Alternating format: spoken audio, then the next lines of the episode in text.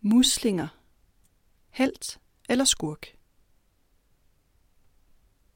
Blåmuslinger er bæredygtige og renser vandet for alger. Men for mange muslinger kan slamme bunden til. Så skal vi sætte muslinger på middagsbordet, eller er det bedst at lade være? Jollen krænger faretroende, da krogen for enden af dens lille kran får fat i den tunge line. Hver med en fod på reglingen får Peter og Tyge bakset et par meter af linen op på de to hjul, der er monteret på siden af båden, og efter et par nervepirrende sekunder ligger båden igen ret i vandet. Stadig fastgjort til linen ligger en uformelig brun klump nu på bunden af jollen. Som frivillig i foreningen Fjordhaver Nykøbing har Peter Christensen og Ty Larsen i dag taget chancen med at passe foreningens lille muslingeanlæg i Limfjorden. Og de har netop hævet eftermiddagens første strømpe med blåmuslinger ombord. Se, hvor det kribler og krabler, siger Peter Christensen. Det er tanglus, der får hele klumpen til at bevæge sig, men der sidder også masser af lille søstjerner på den. Søstjerner er noget rigtig skidt. De æder muslingerne, men dem her er heldigvis små, siger Tyge, mens han piller et par stykker af og smider dem i vandet. Og så er der selvfølgelig dem, det hele handler om, muslingerne. De mindste af dem ryger samme vej som søstjernerne. Sådan lurer vi haven, fortæller Peter, mens han smider en håndfuld små muslinger blandet med børsteorme, sukkertang og søstjerner ud over reglingen. Det ser måske lidt mærkeligt ud, at vi bare kasserer de her små muslinger, siger Peter undskyldende. Men enten bliver de mad til søstjernerne, eller også lander de på bunden og laver nye kolonier, siger han. De største muslinger skal med hjem. De mellemstore muslinger får lov til at blive hængende og vokse sig spisemodne. Da de er tilfredse med første strømpe, starter Tyge motoren og sejler et lille stykke frem til den næste, der får samme tur. Fjordhaver Nykøbing er en del af paraplyorganisationen Havhøst, der blandt andet hjælper frivillige foreninger med at dyrke linemuslinger i deres lokale farvand. Som fødevare er muslinger nemlig noget af det allermest bæredygtige, man kan komme i nærheden af. Ifølge Concitus, den store klimadatabase, udleder rå muslinger 0,22 kg CO2 per kilo, mens hakket oksekød for eksempel udleder 34 kg CO2 per kilo. Derudover har muslinger den smarte egenskab, at de kan fjerne overskydende næringsstoffer i vandet og dermed være med til at forbedre vandmiljøet. Men som med så meget andet er tingene ikke altid kun, hvad de ser ud til, og under de forkerte omstændigheder kan muslinger faktisk gøre mere skade end gavn. Det forklarer Jens Borum, der er lektor emeritus på Freshwater Biology på Københavns Universitet. Muslinger lever af det plankton, der er i vandet, det vil sige i høj grad de alger, der gør vandet uklart. Har man mange muslinger, kan de altså filtrere vandet og gøre det klarere, forklarer han. Når vandet er klart, kan lyset nå ned på bunden, og det er alt afgørende for, at de vigtige bundplanter som ålegræs kan gro. Og det er vigtigt af flere årsager. Udover at ålegræs er levested for fisk og andre dyr, så beskytter ålegræsset også kysterne mod erosion, ligesom de binder kulstof. Når muslingerne filtrerer algerne, fanger de desuden det kvælstof og fosfor, der er i algerne, forklarer Jens Borum. Og hvis muslingerne bliver høstet, så bliver disse næringsstoffer fjernet fra vandmiljøet, siger han. Problemet er bare, at når noget kommer ind, er der også noget, der skal ud, som forskeren siger. Det er kun en tredjedel af det, som muslingerne filtrerer, som faktisk bliver siddende i dem. En anden tredjedel synker til bund som fækalier, lort på godt dansk, og den sidste tredjedel bliver frigivet til vandet som opløste stoffer. Så det er altså kun en tredjedel, der bliver fanget og fjernet, siger han. Når muslinger forekommer naturligt, er den tredjedel, der lander på bunden, ikke noget problem. Den bliver bare spredt med strømmen. Jens Borum siger, Problemet opstår der, hvor man opdrætter muslinger i alt for store koncentrationer, for så bliver de fækalier, der ryger ned på bunden, for meget, og det giver anledning til iltforbrug. Under de store muslingebrug samles der ret store mængder af fækalier. Så kommer der svovlbakterier og iltsvind, og bunddyrene bliver hårdt ramt af det, siger han, og henviser blandt andet til de smart farms, der de seneste 10 år er dukket op herhjemme. Ifølge Fiskeristyrelsen findes der lige nu ni smartfarm-anlæg, og de ligger alle sammen i Limfjorden. Anlæggene, der består af lange, tykke plastikrør med net under, er designet til at huse så mange muslinger som muligt, og det betyder, at muslingerne bliver så uens i størrelsen, at de ikke egner sig til køledisken. I stedet kan en lille del af muslingerne koges og kommes på dåse, mens de fleste bedst egner sig til dyrefoder. Potentialet er til gengæld, at smartfarmmuslinger kan fjerne 1-3 ton kvælstof per hektar årligt. Det konkluderede DCE, National Center for Miljø og Energi, i 2020 i rapporten Marine Virkemidler, der var bestilt af det daværende Miljø- og Fødevareministerium.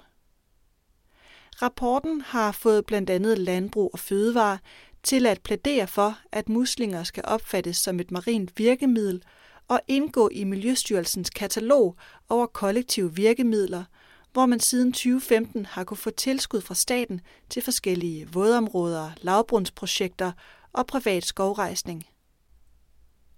I landbrugsaftalen fra 2021 er der sat 34 millioner kroner af til at undersøge potentialet i at supplere de nuværende landbaserede virkemidler med marine virkemidler. Men i den nye vandområdeplan for 2021-2027 står der intet om muslinger, og det ærger chefkonsulent i Landbrug og Fødevare Marie Østergaard.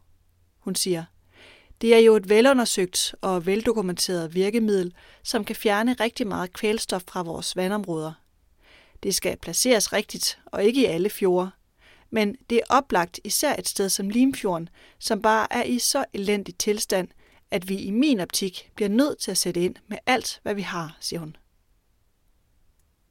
Omkring 2020 opstod det, som Marie Østergaard kalder den store muslingefejde, hvor forskere, politikere, miljøorganisationer og naboer til muslingefarme ophedet diskuterede fordele og ulemper ved muslingeopdræt. På baggrund af uenighederne besluttede daværende fødevareminister Rasmus Prehn, S., i juni 2021 at indføre et midlertidigt stop for nye muslingeopdræt og banker. Der var behov for nye regler på området, lød det. Citat. Det nuværende regelsæt tager ikke tilstrækkelig højde for de udfordringer, der kan opstå miljømæssigt, når der kommer flere anlæg med langt flere muslinger koncentreret et sted. Sådan sagde Rasmus Prehn i en pressemeddelelse, og tilføjede dog, at han håbede, citat, at produktionen stiger i de kommende år. Citat slut. Det midlertidige ansøgningsstop står her mere end to år senere stadig ved magt, men i Danmarks nye havplan fra juni 2023 er der udlagt 208.000 hektar til skaldyropdræt. Det er vigtigt at påpege, at det ikke nødvendigvis betyder, at der vil blive opdrettet muslinger på alle de mange hektar, men muligheden foreligger. Og det er i sig selv dårligt nyt, mener Henning Mørk Jørgensen, der er rådgiver for vandmiljø, hav- og fiskeripolitik i Danmarks Naturfredningsforening. Vi mener for det første, at det er et alt for stort område. Derudover bekymrer det os, at det ikke står tydeligt i havplanen, hvordan forvaltningen af de udlagte områder skal ske, og hvilke hensyn til naturen, der skal tages, siger han, og tilføjer, at DN også finder det stærkt problematisk, at havplanen lægger op til skaldyrsproduktion i flere naturbeskyttede Natur 2000-områder, hvor naturen burde have første ret. En Natur 2000-beskyttelse af naturen kan simpelthen ikke forenes med industriel fødevareproduktion, siger han. Præcis hvordan muslinger kommer til at indgå i miljøpolitikken i de kommende år er uklart, men stod det til Jens Borum fra Københavns Universitet, hverken kunne eller skulle marine virkemidler spille en rolle. Han siger, det, der generer mig mest ved alle de her tiltag med udplantning af ålegræs, muslinger og stenrev, som i sig selv er udmærket, er, at det bliver en undskyldning for ikke at gøre noget ved det egentlige problem. Og det er næringsstofbelastninger fra landbrug og spildevand, siger han og holder en lille tænkepause, før han fortsætter. Altså ved du hvad, hvis muslinger var så vigtige, så skulle man jo hellere holde op med at skrabe muslinger andre steder. Logisk giver det jo ingen mening. Man tillader muslingeskrab, og så laver man i stedet marine virkemidler og smart farms. Altså hallo, udbryder han, som et ekko af den kritik, havplanen har fået af flere miljøorganisationer, herunder DN, for fortsat at tillade muslingeskrab i beskyttede områder. Skraber man muslinger et sted, der ikke er blevet skrabet før, ødelægger det ifølge DTU Aqua hele 20 procent af biodiversiteten. Omvendt kan store naturlige muslingebanker virkelig være med til at rense vandet, og netop derfor spiller muslingebanker også en væsentlig rolle i mange naturgenopretningsprojekter, blandt andet det storstilede seksårige projekt Coastal Life i Limfjorden.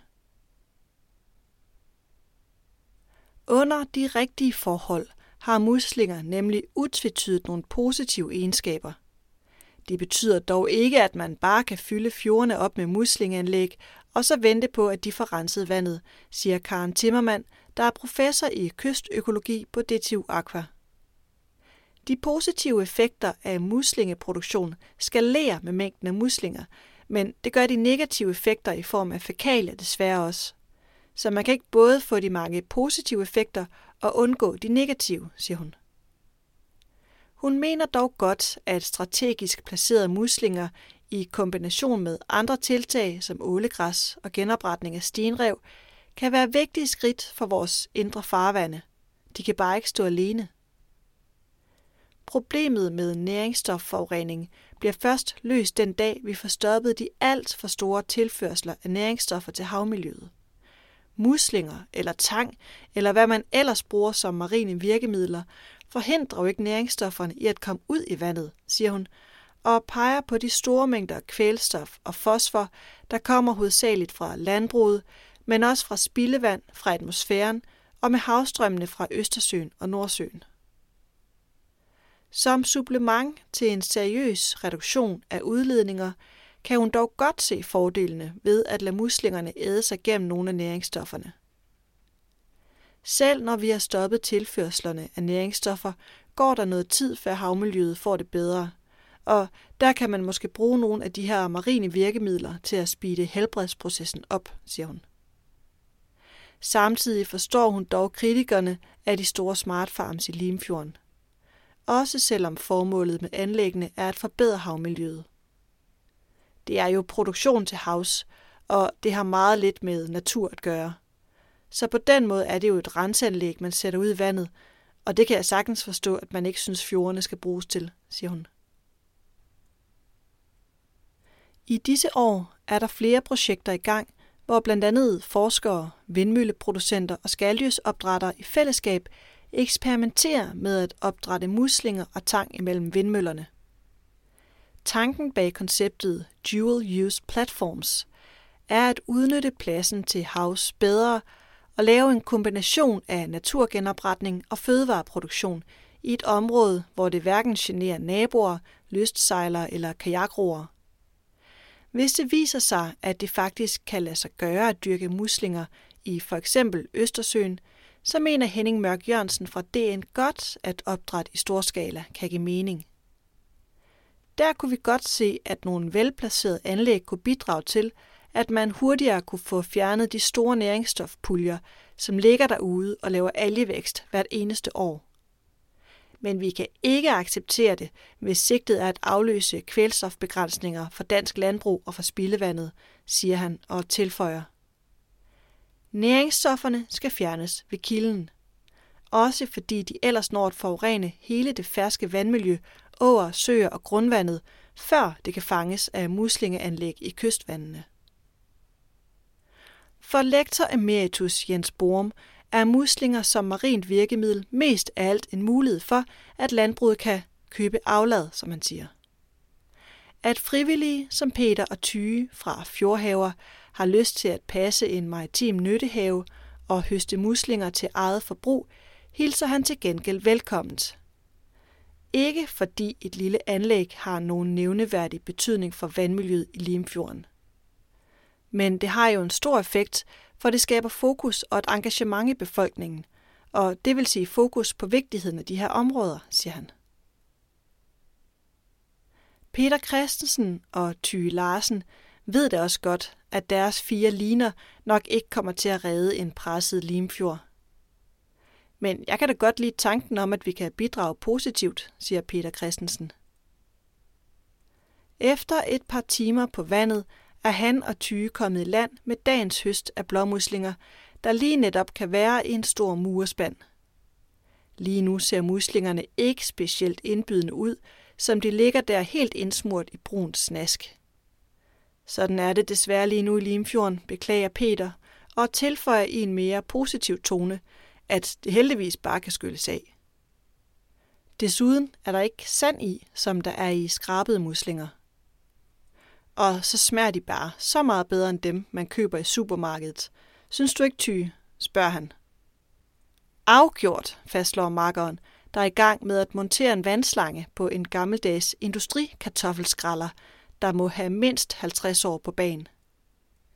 Den er ikke så god til at skrælle kartofler længere, men til at rense muslinger er den bare, siger Tyge og stikker to tommelfingre i vejret. Af foreningens 35 medlemmer er de kun et par håndfulde, der faktisk sejler ud og passer den maritime nyttehave. Resten nøjes med at spise muslingerne, men det gør ikke noget, mener Peter Christensen. Vi er så mange, der bor her ved fjorden og slet ikke bruger den til noget. På den her måde passer vi vores have og høster et overskud. Jeg kan godt lide, at det er bæredygtigt. Og så smager det jo godt, siger han.